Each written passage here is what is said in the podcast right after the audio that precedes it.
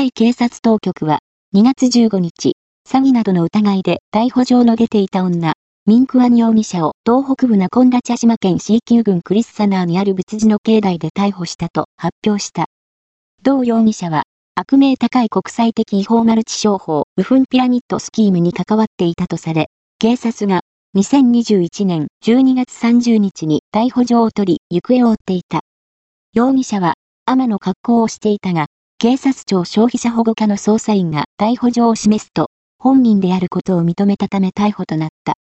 同マルチ商法は、2015年頃から、騙されたと訴える人が出始め、これまでに、詐欺容疑などで164人が逮捕されている。被害者は 14,700 人余りで、被害額は少なくとも100億バーツと見積もられている。